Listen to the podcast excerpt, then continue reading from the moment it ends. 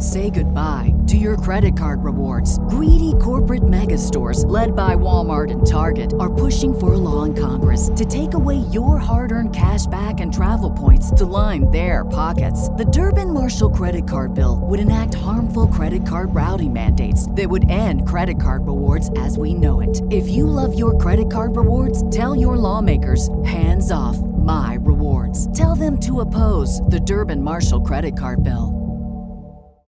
You know that fresh produce is the best produce. That's why at Kroger, we invest in local farmers to bring you seasonal picks that taste fresh from the farm good, like sweet corn, refreshing watermelon, and juicy peaches. So whether you're a delivery lover, a picker-upper, or you shop in-store, your local produce always tastes one hundred percent fresh, or you get a one hundred percent refund guaranteed.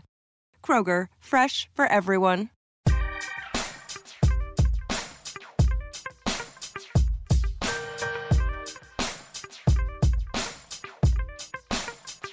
Hey everybody, welcome to the inaugural episode of Fight Game Podcast Extra. This is in place of Brace for Impact. Uh, Mike and J D are taking a break this week. They're getting rested and they're coming back next week, and they have some new ideas for what they want their show to be. Uh, and so you'll hear them in this spot next week. Uh, so with this show, I was only going to do a Saturday show, which is where you'll generally hear this show, Saturday morning. But when uh, Mike and J D decided that they were going to go on a one-week hiatus, I decided, hey, I can do two shows in the debut week. So hopefully you'll enjoy them. Tomorrow's show, uh, people who know, or people who have been listening to the Fight Game Podcast with me and John LaRocca for a while, they may remember the name of Draven. Uh, Draven's going to come on. We're going to talk WrestleMania because he was there live. We'll talk about the big picture wrestling scene. He is uh, very, you know, he, he considers himself a historian of sorts. So uh, we'll, we'll try and see if there are any parallels to current A E W, current W W E, the whole big picture of those things. And uh, so that'll be Saturday's show. So what is on this show? Well, Andrew Zarian, yes, my co-host of We're Live, Pal. I wanted him to be the very first guest of this new show. It was just, it was pretty much an extension of the We're Live, Pal show. So if you like that show, you will uh, enjoy this uh, fifty-ish minute conversation that I have with him. We talk about the news on Dynamite with uh, the Wembley show. Uh, we talk about C M Punk, we talk about the Vince McMahon sale, and we kind of go into pro wrestling media near the end of the show. And to lead things off is Paul Fontaine. You know, this is the Fight Game Media Network feed, and Fight Game Media is about three things: pro wrestling, mixed martial arts, and boxing. Now, the pro wrestling conversation dominates this network and, and our Patreon is Patreon as well. And the reason is is mostly because, you know, wrestling podcasts are kind of the thing that that just, you know, people can't seemingly get enough. And, you know, we have different topics that people can talk about. You know, like, you know, I'm taking the place of, of Mike and J D. They they do a show on Impact, Impact Wrestling, and then Keela and Scott do a show on W W E, and then Uh, Kevin and, and James, they do A E W. So there's so many facets to wrestling. Fumi and, and Justin with the uh, Japanese history. So that is always going to dominate just because it's kind of what's, you know, what's popular when it comes to podcasts. But I do want to add more M M A, more boxing onto onto this show. It, there will always probably be, um, you know, pro wrestling on this show, but Uh, I do want to get back to kind of what the roots of what Fight Game was when I, when I first put this thing together in the late two thousands. So uh, anyway, I hope you enjoy the inaugural episode.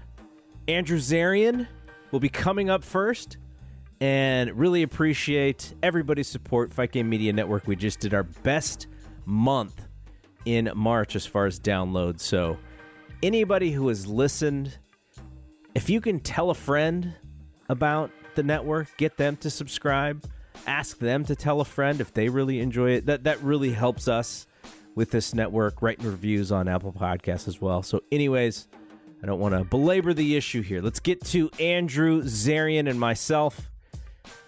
And yeah, I guess it's We're Live, Pal, part two. In what I hope to be a regular uh, segment of this new show that we're doing here, uh, Paul Paul Fontaine is joining me. Very familiar voice to this network. Uh, and Paul, uh, for my first, uh, you know, some of what I want to do with this show, uh, the, the extra show, is we have one show covering U F C, we have one show covering boxing, and the rest is pro wrestling. Now, pro wrestling really is what is driving our network, so I don't want to uh, say anything negative about that, but I do like the idea of having more M M A, more boxing talk, because that's also more of my personality, what I like, even though I am uh, so deep into this pro wrestling stuff at this point. Um, and one of the segments I thought about was you and I doing a quick segment, and hopefully, you know, maybe for every big U F C, or every U F C pay-per-view, where we quickly talk about some of the storylines of the fight. But then I also, and this is most importantly to me, you know, we are not a betting show. We are not a betting network. We are, we don't have a betting website, but I like the idea of you using statistics to help, you know, when you do your picks. So I also want to get, you know, your two or three best picks for this show. And, and, you know, we can kind of talk about them uh, as we go, if we continue to do this. So sure. First off, thanks for joining. And secondly, quickly talk about this show upcoming. It kind of snuck up on me, like a lot of the U F Cs have been doing of late, but we have uh, Israel Adesanya and Alex Pereira in a rematch. And it's amazing to me how similar this storyline is to the uh, Usman and uh, Leon Edwards storyline, in that, does Pereira have is, uh, Adesanya's number? And based off of three fights, the answer is yes. But I remember vividly watching this fight the last time and thinking that if Adesanya uh, fought a little bit more smartly late, he probably would have cruised to to a decision. But that was not the case. And it, it sort of reminded me, Ro- Robert uh, Robert Silva would love this comparison. Uh, Sugar Ray Leonard and Thomas Hearns, the first time, not not Thomas Hearns, uh, Roberto Duran, the first time they fought, Roberto Duran was in Sugar Ray Leonard's head so much so that Leonard decided to fight his fight and stood in there and, and slugged away. And then when he figured out, okay, that was really stupid, second fight, he fought his fight and Duran quit. And I kind of wonder, because I saw your pick, you're picking Pereira, or Pereira, and I think I'm going Adesanya for the one factor of, he has learned more about that fight. He's probably watched it more than anybody. And he knows that there are moments that, as an M M A fighter, it's an entertaining sport. You need to mix it up. He can score, he can score points, but he also needs to not get stalked and, and cut off so, so easily, which is what happened later in that fight. And so I think I'm picking Adesanya. But man, that three and zero versus, you know, three and zero between between the two of them, that really stands out. And what was your decision behind picking Pereira? Okay, so and for those that don't know, um, the the first two fights happened under kickboxing rules. Yes, in yes. in Glory, and uh, so in twenty sixteen, Adesanya lost the decision, and in twenty seventeen, March twenty seventeen, uh, Alex Pereira knocked Israel Adesanya out in the third round. The only time up until their first M M A fight that Adesanya has ever been knocked out in um, in combat competition. So I had a different feeling watching that first fight. Yes, Adesanya was cruising to a decision win. Um, he, you know, the the the the, the, the uh, stoppage came late, uh, early in the fifth round, but I mean, it, it kind of came almost out of nowhere. And, and you're right, it was very similar to uh, the first Usman Edwards fight, except the fight was a lot closer than the Usman Edwards fight. Like, Edwards was dominating. Like, there's no question. Pereira actually outstruck Adesanya, but he Adesanya was winning the rounds because his strikes were more impactful and he was controlling, and, you know, he just, like, he was winning the rounds, but they were close. But my thought watching was, you got to remember that Pare- Paella is literally about two years into his M M A career. Yes. At this point. He's only fought in the U F C. This will be his fifth fight. Uh, no, yeah, fifth fight in the U F C. So that was his fourth fight. I'm watching this fight and I'm like, man, if they fight again in a year, Pereira, Pereira, Pereira's uh, I have trouble with that name. I know it, for us it, it looks yeah. like we just want to call him Pereira because yeah. that's just how we. But I, yeah, I keep hearing Paella. Everyone say Paella. Yeah, so and I'm gonna so say trying that it's it's not working with my mouth. Yeah, right Paella. Um, I'm thinking Paella's gonna dominate if they fight again in a year.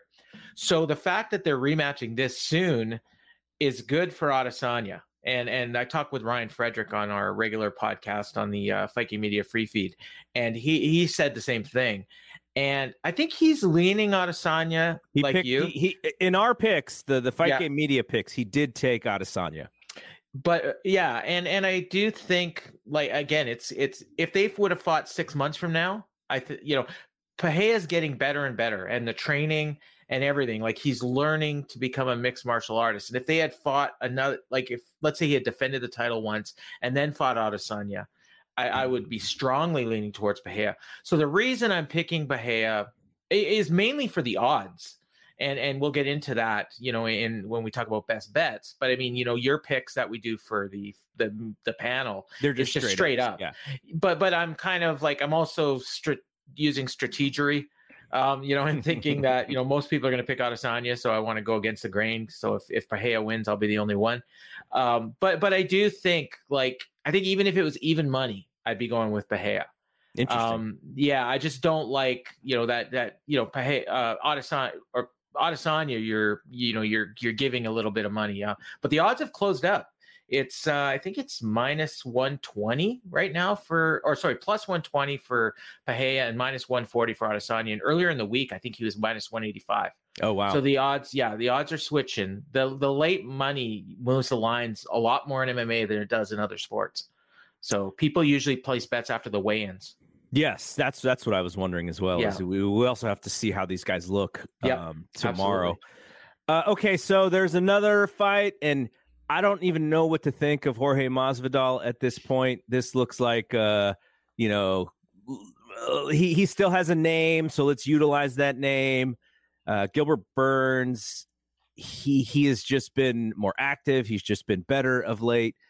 You know, Masvidal had only fought, you know, really big-time opponents, so it's not like he was, you know, losing to uh, to nobodies here, but is the ex- expectation for you as well that, that Burns kind of runs through Masvidal and, and Masvidal's is probably one of his last rides? I think so. I, I mean, the, the reason this fight was made was to sell tickets in Miami. Um, you yes. know, this is the first time U F C has been in Miami since two thousand three. Great draw um, for, for that. Yeah. Year. Yeah. The King of Miami. Right.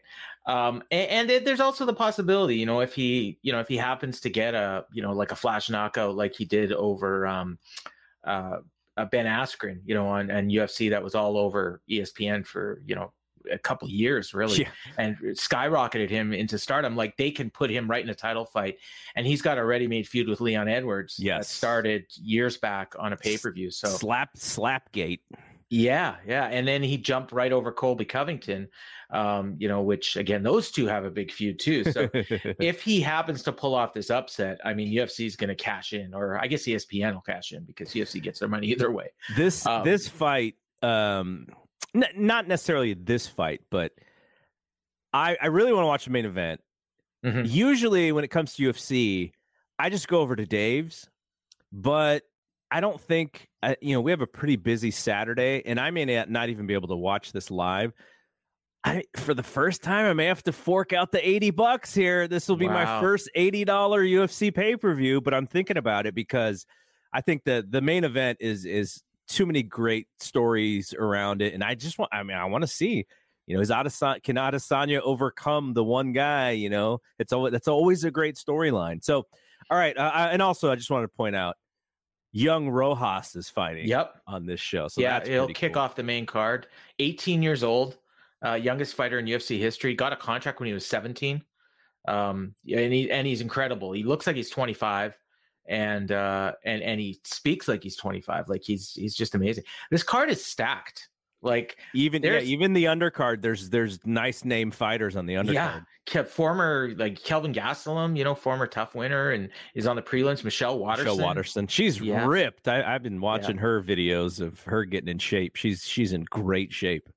Even uh, uh, Cynthia Calvillo uh, is on the early prelims. Like it's a deep card. Yeah, she's on the E S P N Plus fight and, and yeah. Fight Pass stuff.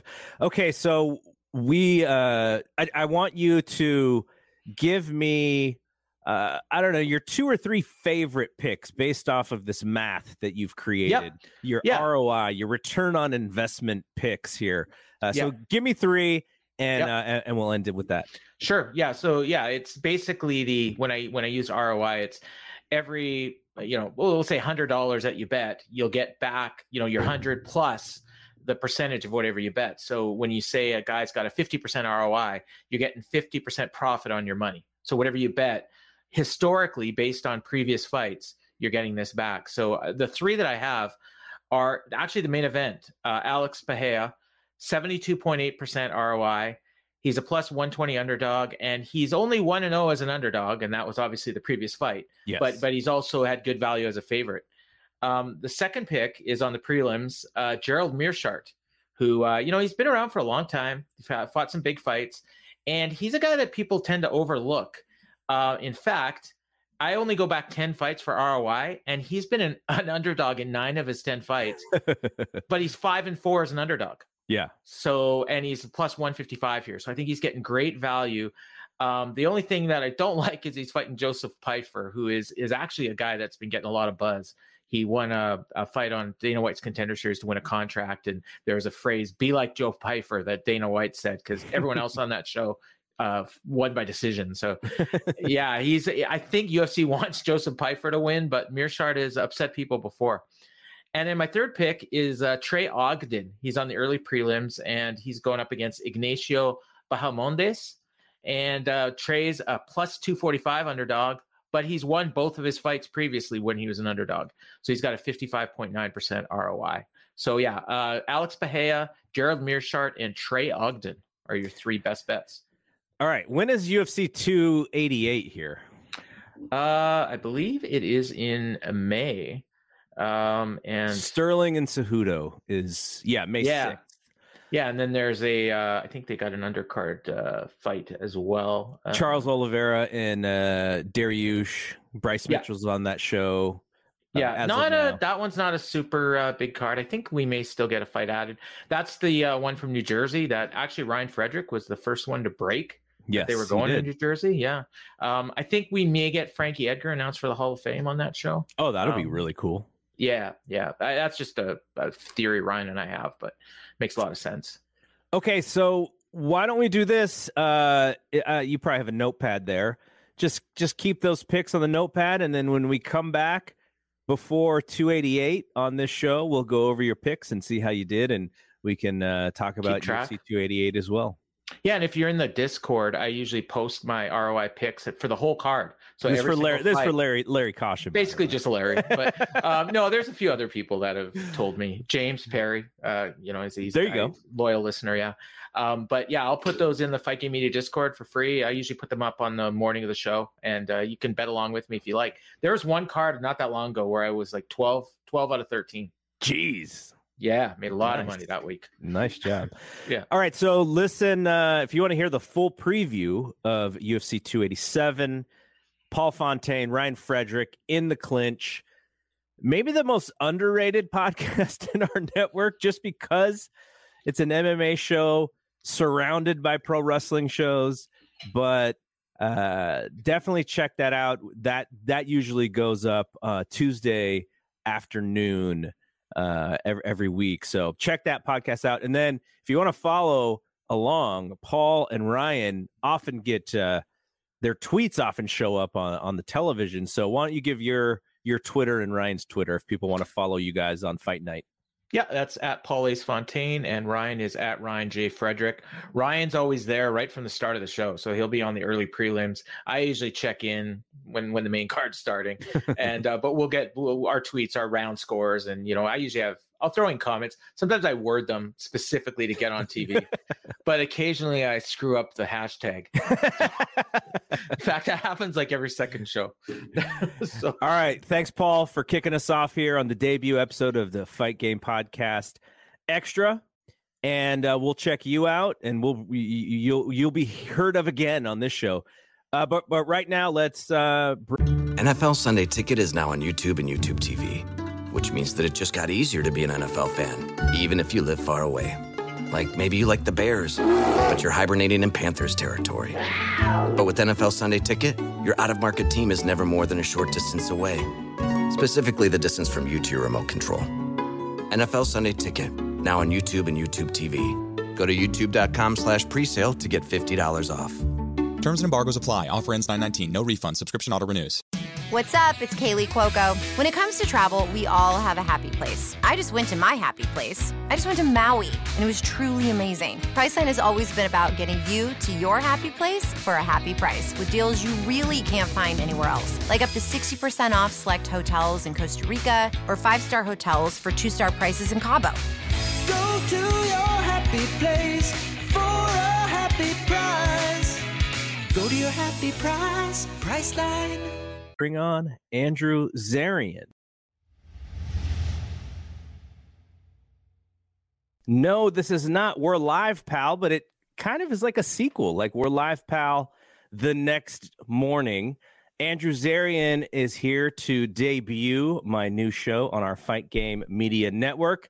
Using the same Fight Game Podcast branding there. We got to get some use out of this thing. And Andrew, what's up, man? Thanks for hey, jumping man. on. Nice and early for you today. Nice and early for me. I have my green tea because I'm trying to, uh, I'm, I'm doing some stuff with my diet where I'm trying to keep my fast going as, as long as humanly possible.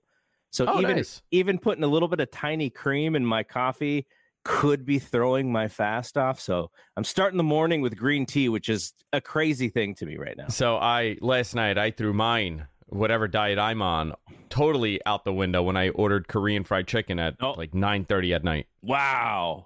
That is a great order. Obviously, it was like through DoorDash or whatever uh, you yeah, use. Yeah, so, Uber Eats well, always. Uber yeah. Eats, yeah.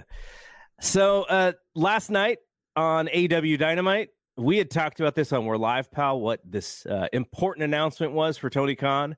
And it turns out they are running a giant stadium, Wembley Stadium, for their big show in late August. And they are calling it A E W All In. And now, as we know, because we've been we've been to these shows before, All Out is in September. And we're unsure right now whether All Out is going to be at the same on the same date, though. I know Will Washington last night said it's going to be in Chicago. It's still going to happen. We don't we don't have a date necessarily, so I don't know if it's going to be the next week, as it is historically that Labor Day weekend or not. But what did you think uh, of Tony's announcement? Even though you know you you had kind of called it on We're Live, Pal, yesterday. Yeah, um, I, I knew it was England. Obviously, I think I think a lot of people knew it was London based on his.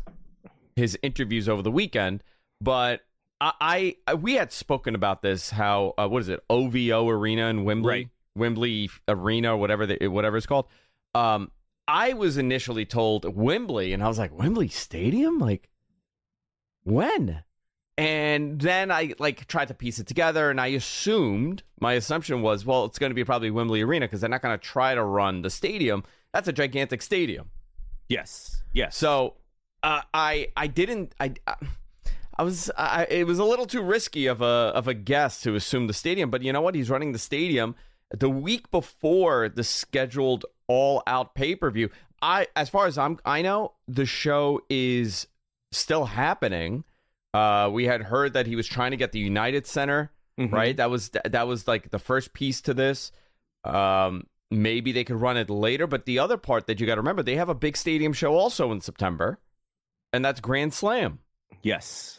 And as far as I know, that's happening this year at the end of September, you know, whatever that week is. So look at it this way, right? They got a pay-per-view coming up in May, right? They got the May pay-per-view. They got the June pay-per-view. Two big, I mean, back-to-back, right? This Double or Nothing is going to be a big show, obviously. It's in Vegas, Memorial Day weekend. Um, Then you have Forbidden Door, which is a mega show in Toronto. Then you're coming back two months later. You're going to England for a possibly a forty to sixty thousand. I mean, they're hoping, right? Uh, in attendance stadium show. You come back to the States the week after. You run All Out in Chicago. And then two weeks later, you're running a stadium again. I mean, that's a lot of big shows. Yes, absolutely. And and it can be a great thing because if you remember when A E W was running hot, we always bring up this uh, all this all out pay-per-view from oh one. And it felt like it was like big show, big dynamite, big dynamite, big dynamite. And he was kind of on a roll there. And I wonder if he's creating that again, which would be fantastic. By the way, uh, great, great human Joe Joel Pearl says uh, this should be called this should this should be called We're Live Again, Pal. Yeah. Um, and we're gonna, we're gonna have to bring Joel back on We're Live, Pal. So okay, so the piece of this that I think is very interesting is they can sell, I think, fifteen to twenty thousand tickets, like, boom, immediately, right? Just yeah. Next day, people are going to be hot for this. We've waited a long time for you. You know what? I'm going to say more. I'm going to say more just because first-time market, right? We obviously know the twenty thousand first-time market easy, but I'll say more because the expectation is Tony's running a gigantic stadium at the end of the summer. What does he have? There has to be something gigantic, right? Well, I mean, I think we kind of hinted about it yesterday, right? Which is, if uh, does he do these shows in the way that he's doing them without thinking that he can bring C M Punk back to T V? I, I mean, you you listen. We we spoke about this, right? Tony's a really smart guy. I don't think he would be booking a you know a mega stadium show without thinking he has C M Punk back. Now, I also plan. Well, I don't know the timeline of this, and I'm not even throwing this out because I don't know any information about it. But over WrestleMania weekend, there was this discussion about whether or not Drew McIntyre is going to re-sign with W W E. I would think you got to re-up that dude. That dude is yeah. great. He's perfect for W W E. You know, you've mentioned the lost big run from the pandemic.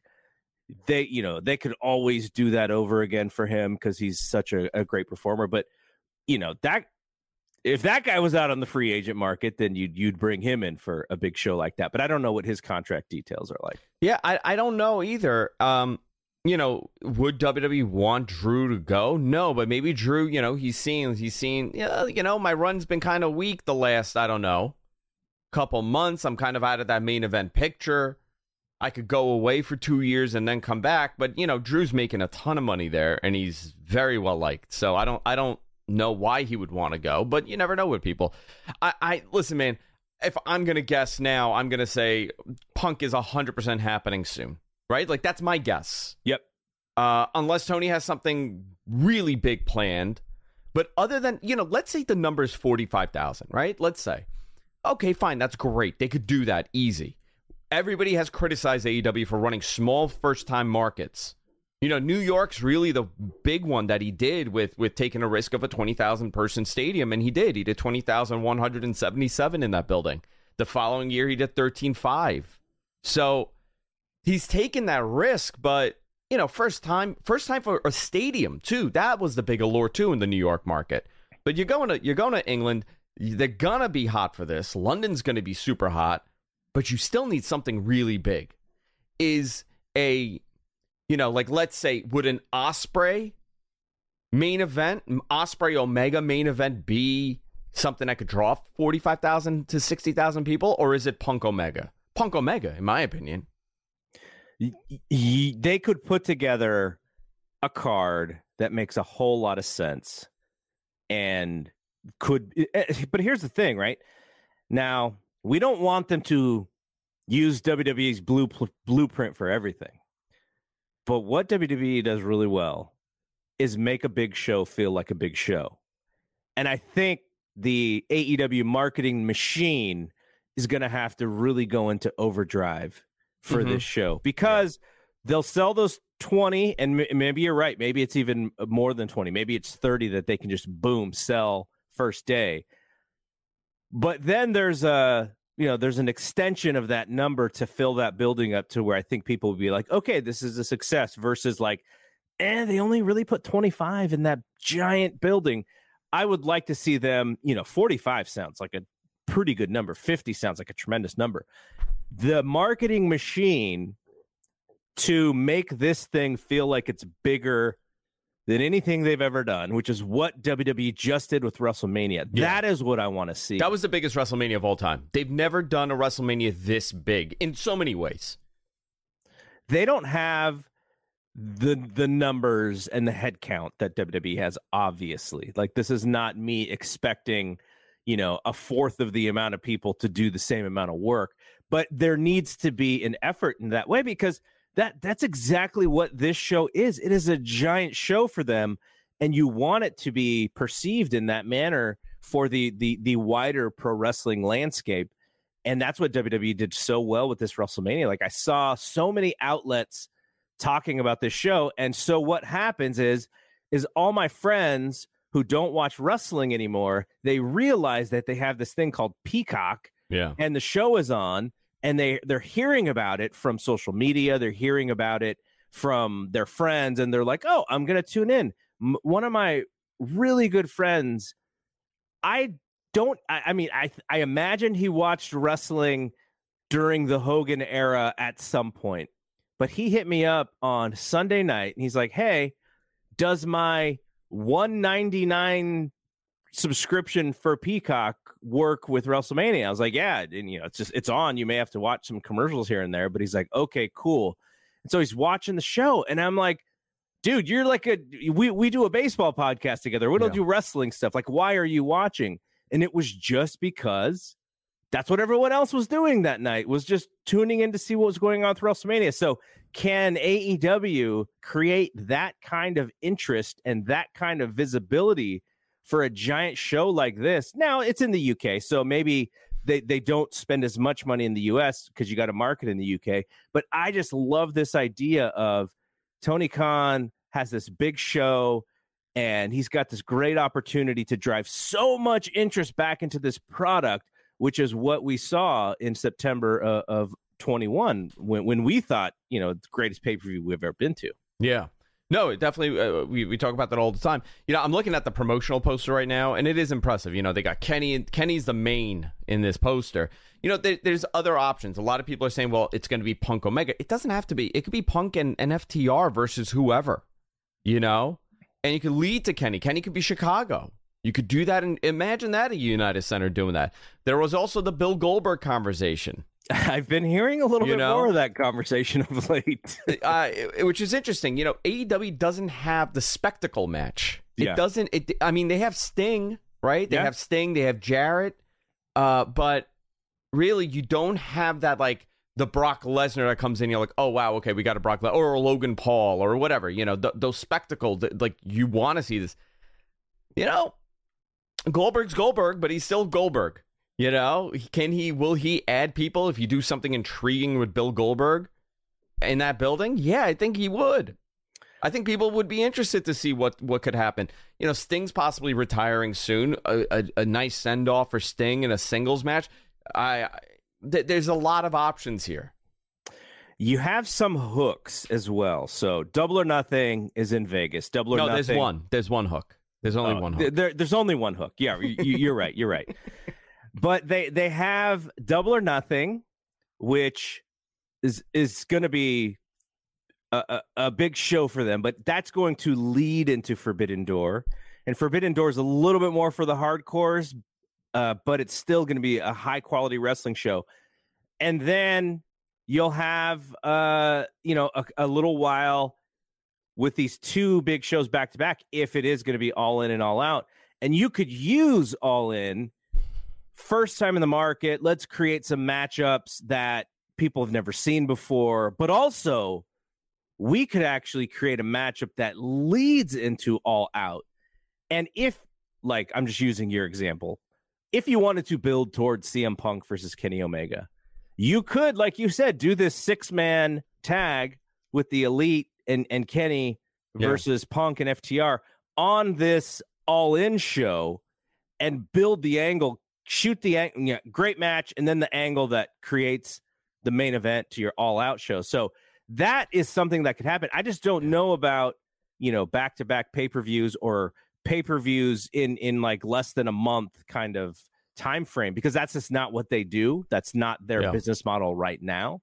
So I'm interested to see what the how they're going to sell the show to to their fan base to watch. That I, I'm keeping my eye on that for sure. All right, I'm gonna throw I'm gonna throw a couple names and options here. Right, let's play fantasy booker for a second. Okay, okay. C M Punk comes back. You do a tag match somehow, right? You keep him no singles match. It's him and F T R versus somebody. There you go. That's one attraction. Mercedes Moné. Yep. Versus Paige. Mercedes has her match at at at, uh, at Forbidden Door. You could introduce her like that, and then something happens, and you build this big title match with Paige. That's another attraction. You'll have a big Sting match. You could do something there with that. You bring in Bill Goldberg. You have something there with that. There's a lot of options here. You know, is it forty-five thousand is a very realistic number for them. Yeah. I think that's a very realistic number. But if you're doing this for the first time, you don't want it to be a realistic number. You kind of want to say, oh, wow. Yeah. And that's sixty. Yeah. So what do you have to do to get you to sixty? I don't know. You know what they got? They got to pull from W W E's card, right? W W E likes to bring Tyson Fury uh, onto these shows. He's a giant name in boxing. A E W should go on, on that line. You know, Anthony Joshua, who yeah. just he just won his comeback fight. He's been a bit of a disappointment in boxing, but he's still such a giant name, and he draws such a tremendous number of, of people. I would, I would have him be something. He doesn't have to have a fight, but he can be a heavy for the baby faces. Yeah. Um, Joel has an idea. He says, give me Goldberg and Wardlow versus Powerhouse Hobbs and Q T. Oh, big U K. Meat match. Let's big do it. Meat match. Yeah, because you, you would have Q T kind of holding holding uh, it together a little bit if it does yeah. get out of get out of line. Uh, yeah, so uh, you know, this is the stuff that we love talking about. You're a marketing guy, so your head just starts going crazy with oh, ideas yeah. when it comes to this stuff. But yeah, you know, this is this could be that shot in the arm for A E W that they need to kind of get get a little bit of their uh, their share back, I, I, I would say, because W W E's been so hot of late. But let's pivot a little bit to W W E and the coverage of Vince McMahon and the sale. And you and I had a joke yesterday on We're Live, Pal, about how, you know, the mustache, the mustache. And I was like, yeah, like a lot of people are upset that that mustache is creating the disguise, per se, for what point. The real issues are with Vince coming back. And I saw Lance, uh, you know, Lance Storm on F four W had had was just like, I can't believe it. Like, you know, this guy, there's a reason why he left, and you know he's got all these things, and it, it's really bad, you know, for him to to have all of these things on, on his resume, and yet we're just bringing him right back to run this business. And Ari Emanuel's like, of course, I was never gonna let Vince McMahon yeah. leave. Like, we need Vince. So what do you think about the coverage of Vince so far? I think the hardcore, hardcore pro wrestling fans are pro- we we all knew this is what was going to happen. We've seen the playbook of this happening before.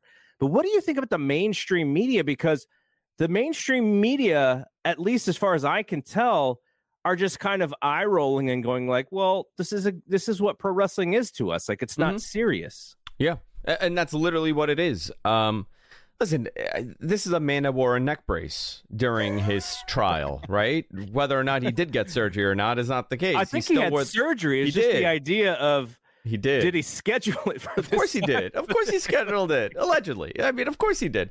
Uh, you know, it, it's it's such a daunting look where you're kind of uh, it, it it's becoming the attraction here, and it, and it it had worked. You know, I don't think the, that's a very old school, you know, P R uh, tactic. Do something ridiculous and take away from the real story. And that, I mean, he looks ridiculous. I don't think I don't.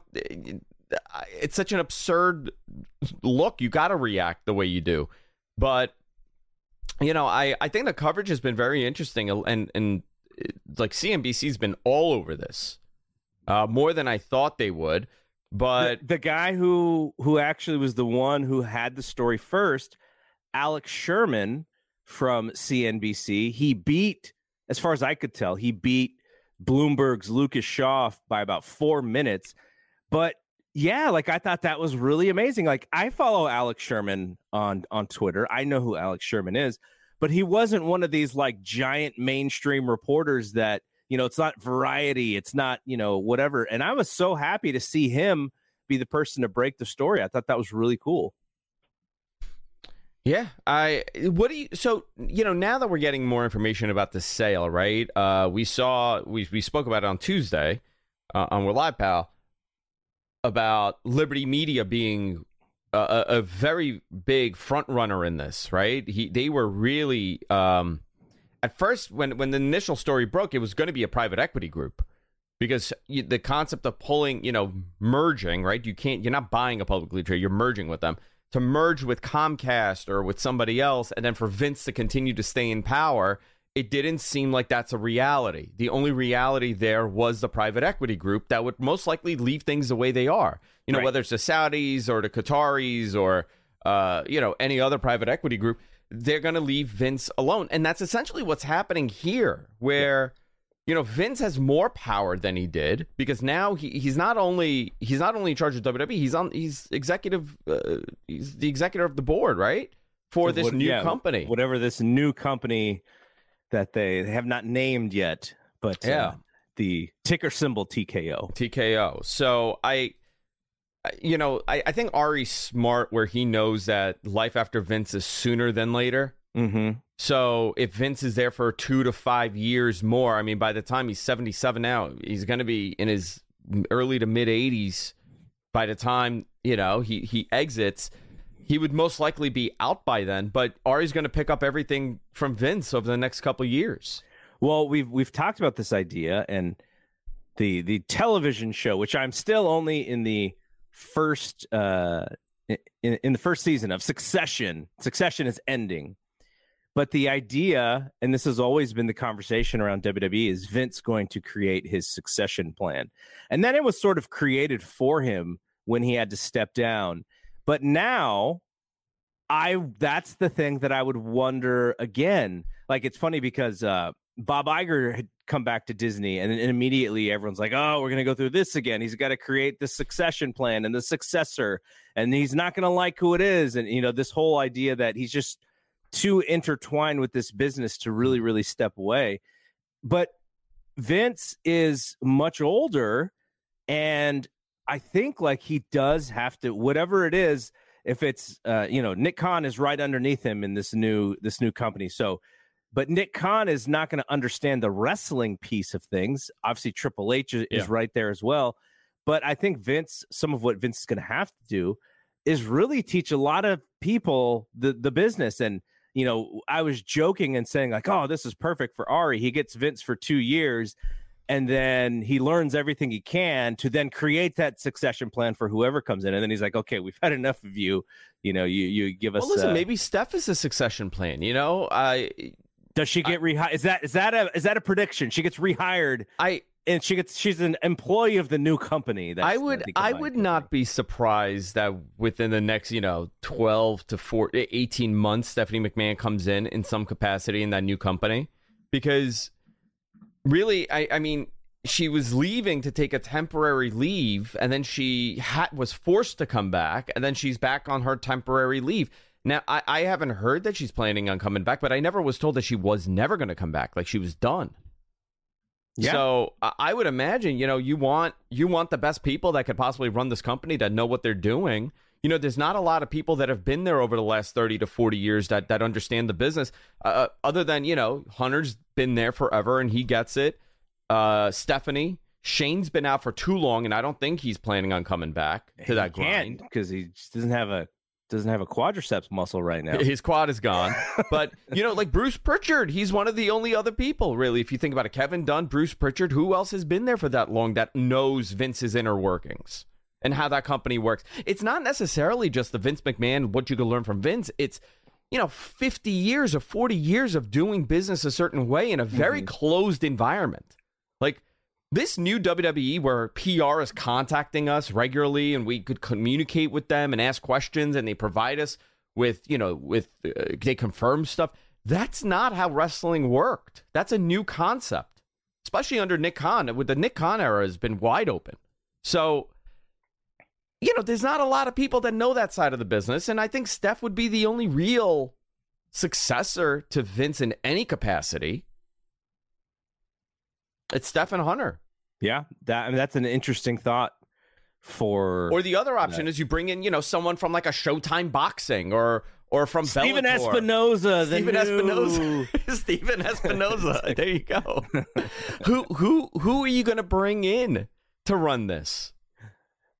Yeah, it's, it's a good question. Do you bring in Tony Khan? I mean, I'm making a joke, but I'm not really, you know? Who do you bring in? Like, who who, who knows wrestling that could... Jeff Jarrett, I'm telling you, dude, it's going to be Jeff Jarrett. That's the, the guy that's going to be laughing at the end is going to be Jeff Jarrett. I, I interviewed Jeff with Dave, and my sense was, after that interview was done, Jeff doesn't like numbers. That's what I was did, did he tell you that he's great? No, I know that he's great. He is great. He's fantastic. But yeah, I don't I don't think he's a numbers guy. So uh, let, let's uh, talk about this Liberty Media thing for a second, because Puck News, Dylan Byers, he talked to I think I think he talked to Mark Shapiro, and they mentioned that, you know, it was nip and tuck the whole way with Liberty Media and Endeavor. I I, I in in this weird sort of um, cynical mindset that I have, I wonder if it came down to who was willing to keep Vince on and who wasn't. And if you weren't willing to keep Vince on, did your bid have to be like so much better than the other bid? Because if Endeavor was like, yeah, we will, we have Dana, like, you know, yeah. we're not afraid of of bringing in people, you know, like that. But would Liberty Media have brought in Vince, or would he have also been on this like retainer of like, okay, you're going to be here for six months and help us with this transition, and then you're gone? Like, I don't know any of that, but I was just wondering what you thought about, you know, this idea that Vince had to be here in order for this company to be sold. I, I'm I'm one hundred percent whoever bought it, Vince was going to be there. Uh, I think Liberty Liberty knew that uh, that he was going to be there. Uh, I, I I again, I'm piecing stuff together, you know, but I'm under the impression that whoever was purchasing this, Vince would be there, and I don't think that's why the, you know, I was told there were more than one media conglomerate that was very interested. So, I mean, there's only a couple people that would that would have the money. Comcast, Fox, I don't think Paramount, you know, but it was probably down to them. And the likely, or like a Disney, right? The likelihood that Vince would stay in power if a Disney purchased them, that would be out the window. It really came down to the offer. You know, the, the private equity groups, that would have been a cash offer, but it would have been much less, three billion dollars less than what wow. they're getting now. So... you know, the market cap, market valuation is six point three six to seven billion dollars.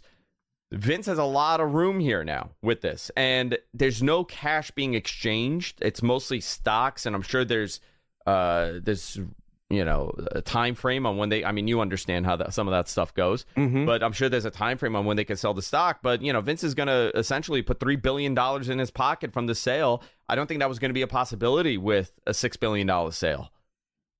Yeah. No, so and that's, and to be honest, nice, you know, piece of it, yeah, for sure. I, I didn't know that Ari and Vince have been have been friends for twenty some odd years. So that's an interesting element here that they've, you know, that they've been friends for so long, and we know the relationship Dana has had with Vince over the years. Uh, you know, it, it kind of makes sense if you're thinking about like where is he, you know, where is he going to stay in power the most? It would most likely be, you know, U F C. Can we reboot Entourage? Oh, my God. Yeah, I think we should. It's happening. Could we get all of those characters back together, and then they, you know, they create this super company, and then we, we'll need a Dana White character. We'll need a Vince character. And yeah, let's, let's bring Entourage back. I'm I'm in for like two or three seasons of an Entourage reboot covering this Endeavor piece. I'm hey, in. Those guys are from my neighborhood, right? Are they?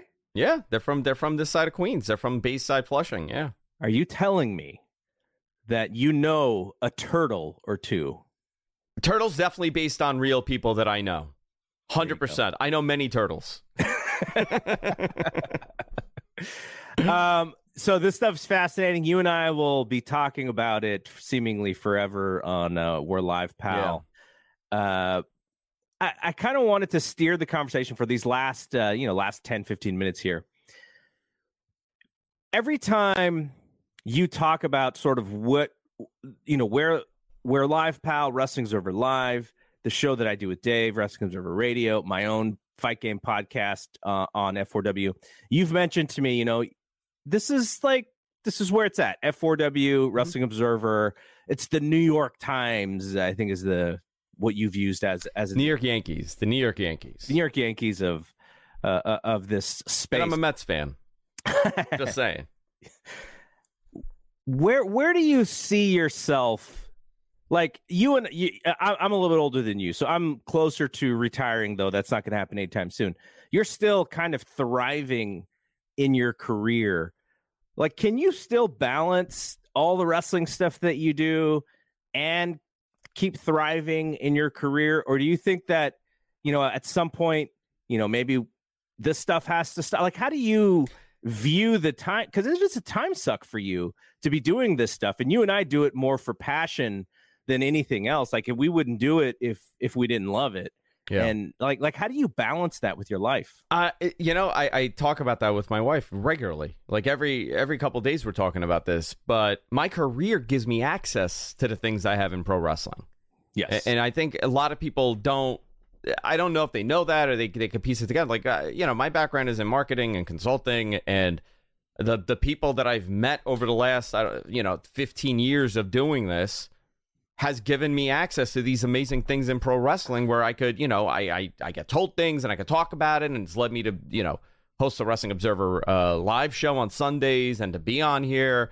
You know, we do some breaking news stuff. We do some really cool stuff. I do it because I genuinely love doing it. I don't do the wrestling stuff to make money off of it. Yeah. Like, if I never made a penny, like, it's cool. Like, sometimes we make money. You know, we sell some big ads, we make some money. But if I never made a dime from this, I'm still doing it at the same level I'm doing it today. Um, for me, it's a it's a passion project, and I, and I don't. I also have a an anxiety about being tied to money with this, because then there's an expectation, right? Sure. Like, there's an expectation that Andrew has to. Let's look, for example. Let's say let's say I go to Fightful or I stay with Observer, and I I'm like, okay, listen, guys, I'm leaving my day job. I want to do this exclusively. Mm-hmm.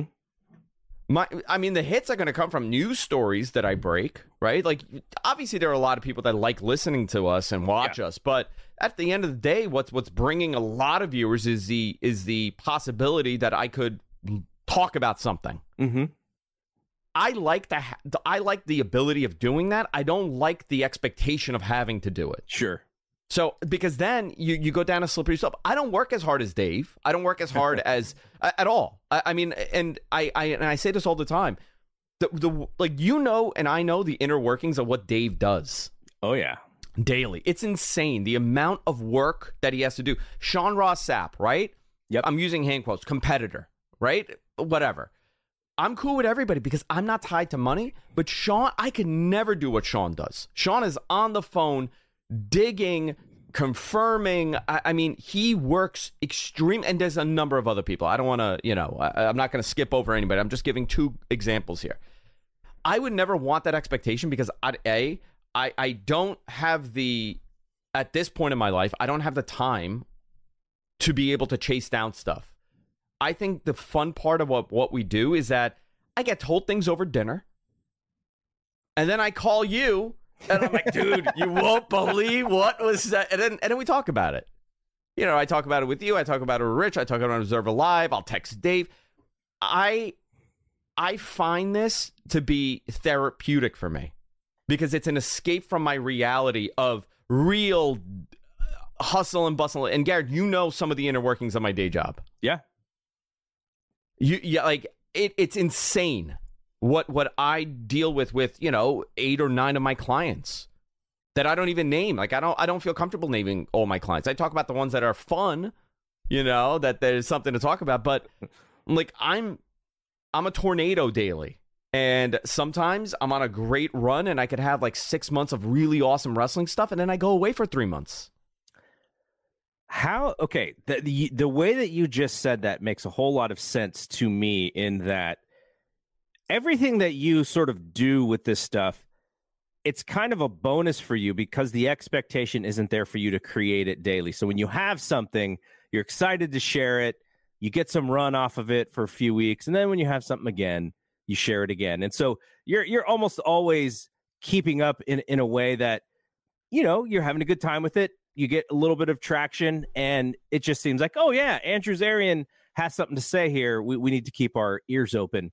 But if you were doing this for a living, the expectation would be there. Astronomical. And if you yeah. didn't have a hit, you know, every week, then people go, oh, Andrew, he's not as good as we thought he was, blah, blah, blah, blah, blah. Yeah, or, you know, and I, I've seen this happen to some really good journalists in wrestling media, right? I've seen this happen where, man, they're on a roll for like an entire summer. They're on a roll for an entire season with some really great stuff. Their business is based on this. They're making money from this. Then, you know what? Occasionally things happen. People get laid off. People change jobs. People don't feel comfortable telling you things anymore. And all of a sudden, your livelihood is at risk. Right? And, yeah. and then what happens? You start maybe stretching the truth a little bit, and you start being a little bit vague. And I've seen this happen. I, again, mm-hmm. I'm not naming names. And, and the people, even the people that have done that, I I I know personally, and I would say they're they're good people. It just becomes very difficult unless if you are like that top one percent tier of of media coverage. You gotta be connected. Mm-hmm. And it's very difficult if you're not really involved in sports. Man, you know, Dave is a sports guy, right?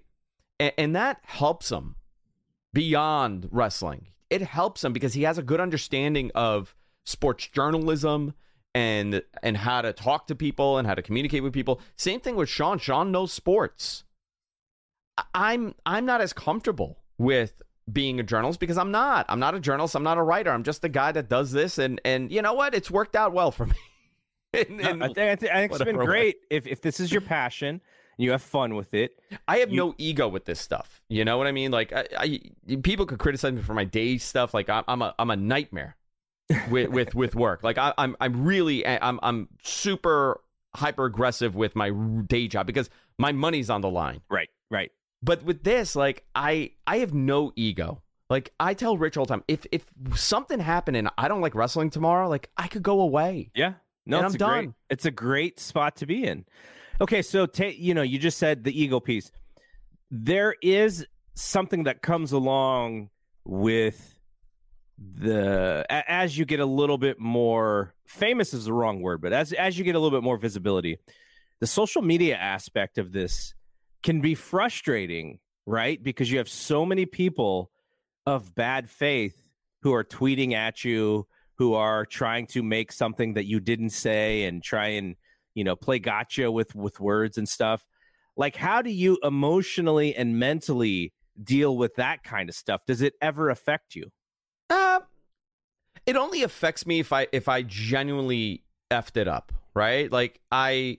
There's maybe been one or two times that I'm like, you know what, this guy is right, and I'll and I'll be first to be like, I was wrong, you know, like my my opinion on this was wrong.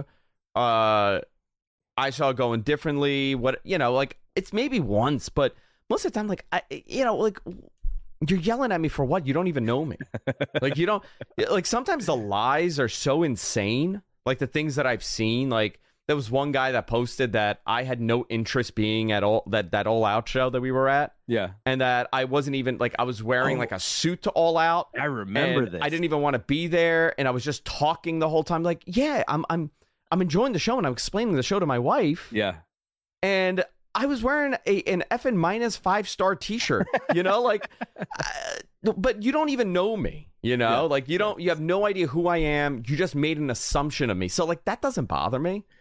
Th- that but, that wrestling fan who watches wrestling in that way makes me, uh, I, it makes me crazy. At one time, gosh, I was with uh, my buddy John LaRocca. I forget what show we were at. Maybe it was, it, it may have been the New Japan Cow Palace show. Now that I think about it, but we were talking and like talking in in a voice that I'm talking to you right now. So yeah, you got neighbors or whatever, but you're just talking, you're hanging out with your friend, you're at a, a fun wrestling show, and you're just shooting stuff with your friend.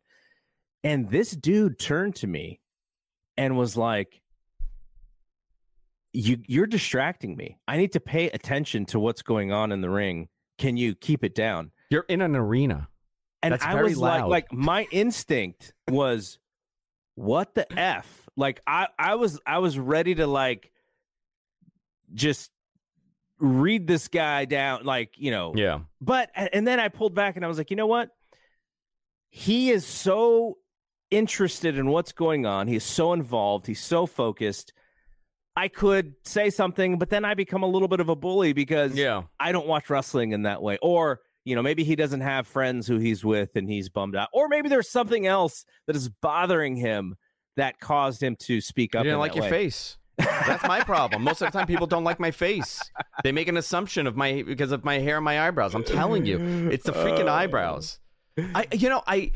Do you know how many times I get told by people, they're like, yeah, someone's always asking, he's like, is Andrew like a dick? And uh, and they're like, no, he's actually like a really good guy. I'm like, I'm not, I'm not a dick at all. Like a little bit, maybe, you know, but I'm nice to everybody, man. I want to talk to everybody. Like I, I'm very respectful of people.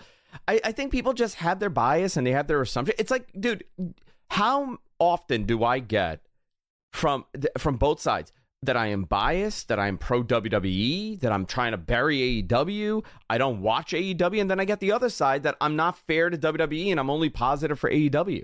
Yeah, like I I have friends on both sides of the co- like both companies. Uh, sometimes I enjoy one more than the other, but generally I enjoy A E W more. But that's because of the wrestling. But I'm mm-hmm. not trash. I never trash W W E. I don't talk negatively about the company. I'm just I talk about what happened and then I talk about what I like. You, you're more than welcome to like whatever you like. Like, I don't watch N X T anymore. I can't. No, I have no time. And it's not, it's not, nothing is happening on that show to give me the reason to turn it on. But that doesn't mean that I think it's bad. You could enjoy it. It's just not for me. Right, right. All right. I want to end this with a question. And, and yes. I'm going to ask other people about this. I'll ask them a similar question. Let's say, and, and I am not breaking news in any way. Let's say in six months, Dave Meltzer's like, you know what? I can't do this anymore in the way that I used to do it. Yeah. I can't write the Observer the same way that I used to. And he kind of slows down or, you know, even walks away. This is completely hypothetical because none of this is happening and none of this may ever happen. How does the wrestling media landscape change? Because not only is Dave the top journalist when it comes to the reporting aspect of it, but he's also the one who archives all the history yeah. in the document that is the Wrestling Observer. How does like how would the game change for everybody in in you know in in the landscape if he was to ever step down? Like what how do you envision that changing? I, I I think it would leave a tremendous hole because Dave has been uh, wrestling media is, was the foundation of wrestling coverage and media. The way it was covered was Dave, really. I mean, obviously there were a bunch like Bill Apter, but Bill Apter did kayfabe interviews. Yeah, you know, Apter is one of the most legendary names in, in wrestling coverage, but he he played by the rules where.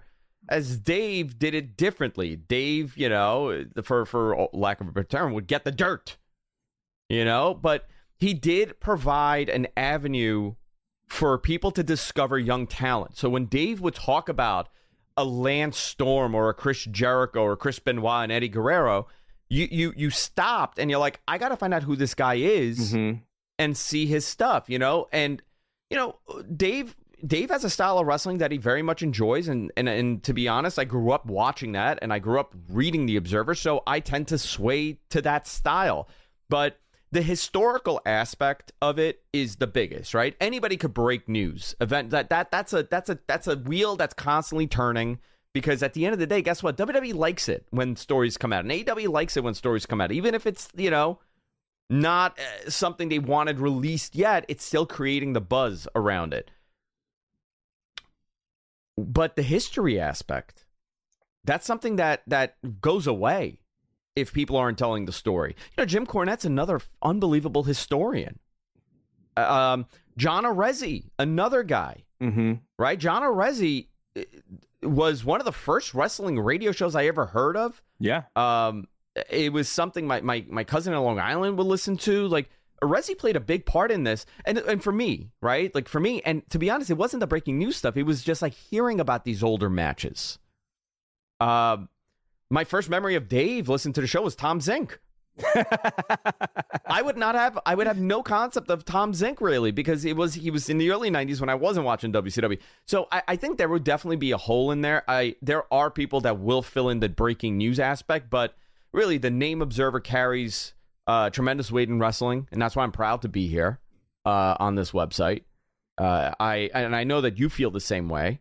Dave and Brian have done an unbelievable job. They really paved the road for me to get involved in radio. Yeah. If it wasn't for Dave Meltzer, Howard Stern, and uh, Dave and Brian, I'll both give them credit, right?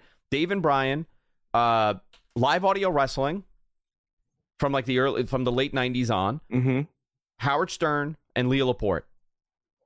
Those are the, those are the that is my influence in what I am doing today. In every, even in my day job, even in my day job, that is my influence. That that some aspect of this in, influenced me. So there would be a hole, absolutely. Um, the historical aspect, yeah, we're in a, we're in a, you know, everything is readily available, but you know, going back and seeing what happened then, where Dave's covering, you know, you know how many times I've listened to the last day of W C W, that E-Yada clip, uh, it's archived somewhere. Uh, the, that like the final days of W C W, I've gone long, like I've done. House projects multiple times that I've started playing it like from from the Greed pay-per-view, which was what, like March eighteenth on to to the sale where and this the emotion of people calling in and thinking oh, yeah. it's a work and it's not real, and Dave saying like this is the business is changing. The other one is the Benoit one that I I have very difficulty, but I remember listening to that and you know like goosebumps right now yeah. because it brings you to a key moment in in the in the history of the industry, and things changed. You know, that was the fork in the road. Somebody W C W selling, Chris Benoit, you know, those were all forks in the road. Somebody could take Dave's writing on the Chris Benoit situation and turn that into a crazy true crime podcast. Yeah. Because the detail, and I remember reading those issues and thinking like, I mean, you turn a light on in here. This is getting creepy. Like all the detail that Dave was able to get about that story.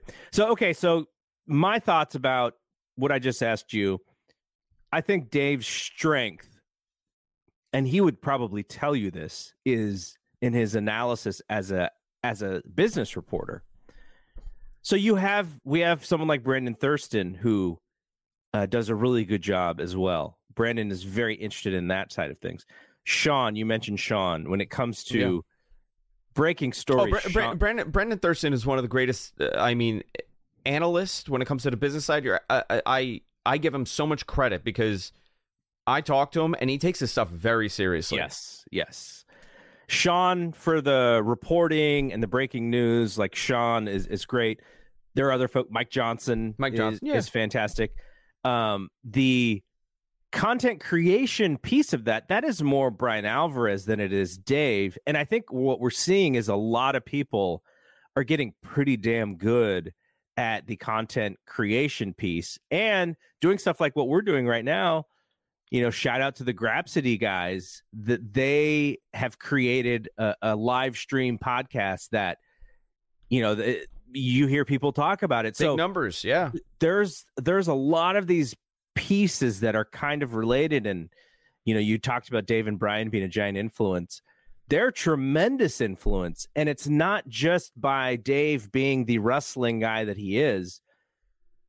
I know um One Wrestling and then you know P W I, those guys actually had a version of, of a podcast before I heard Brian do a version of a podcast. Now Brian and Dave, like you said, were on E-Yada, so that kind of changed the game there, but those guys did stuff. But, you know, Brian turned the let me turn on my microphone and talk to this invisible audience into a business. And I will always uh, be so impressed with his ability to do that. He saw him and, and Tony Leader sort of saw this before yeah. most people, but you, there are other things coming out. Like you see, um, I see a lot of people really enjoying uh, Nick, Nick Hausman's new website.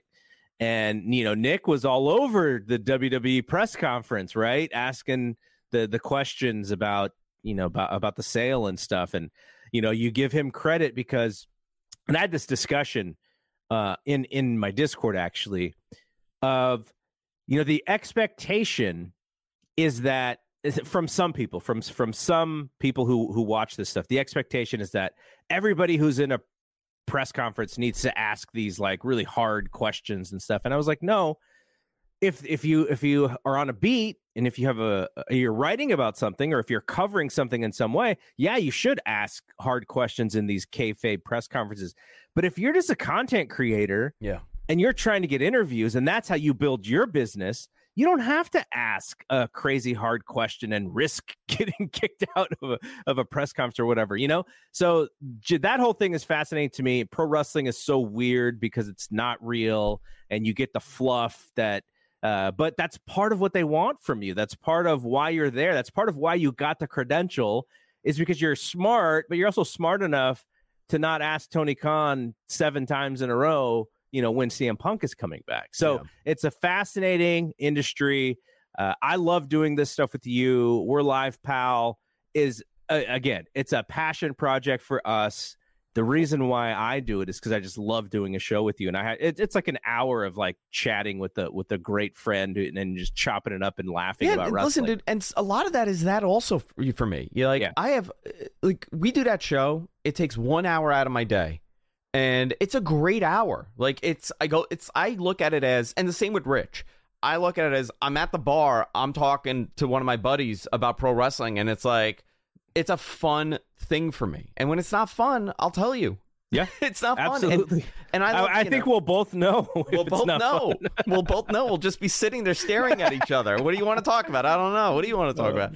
I, you know, when this is fun, like right now, this is a very fun time for me. I, I'm in.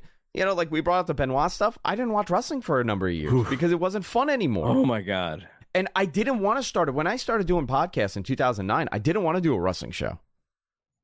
Yeah, you're a tech um, guy. I was a tech guy because I was so turned off by pro wrestling when that stuff happened. So I did. I went into tech and I went into everything else that I did. And then wrestling came because Rich is like, hey, you want to do a wrestling show? Oh, so we have Rich to thank. Rich is to thank. Yeah, actually... Rich was going to write for my website, and he was going to write about gaming, and then somehow that turned into doing a comic book podcast. Oh, wow. We started a comic book podcast, and I was just producing it, and his co-host and him would end up like talking a little bit about wrestling, because C M, the Summer of Punk had happened. Yeah, yeah. And it just, and then the conversation, like, we, we would do like twenty minutes on wrestling. And we're like, oh, let's start Mat Men. There you go. Origin story right there. There you go. All right, hey, you, you uh, thank you very much for being my first guest on Anytime. This brand new show. I, you know, I was like, ah, there's a couple people in my mind. Andrew probably has to be number one. So thank you very much, um, and uh, thank you to everybody who is checking in live and who's listening on the podcast feed. Andrew Zarian, fantastic human. Thank you. For thank you. Thank you. Me.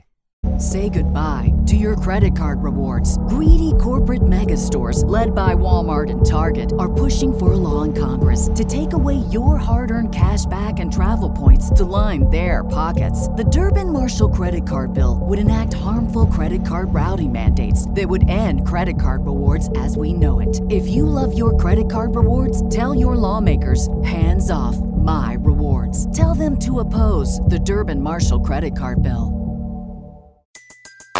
Everybody in your crew identifies as either Big Mac Burger, McNuggets, or McCrispy Sandwich. But you're the Filet-O-Fish Sandwich all day. That crispy fish, that savory tartar sauce, that melty cheese, that pillowy bun. Yeah, you get it. Every time. And if you love the Filet-O-Fish, right now you can catch two of the classics you love for just six dollars. Limited time only. Price and participation may vary. Cannot be combined with any other offer. Single item at regular price. Ba-da-ba-ba-ba.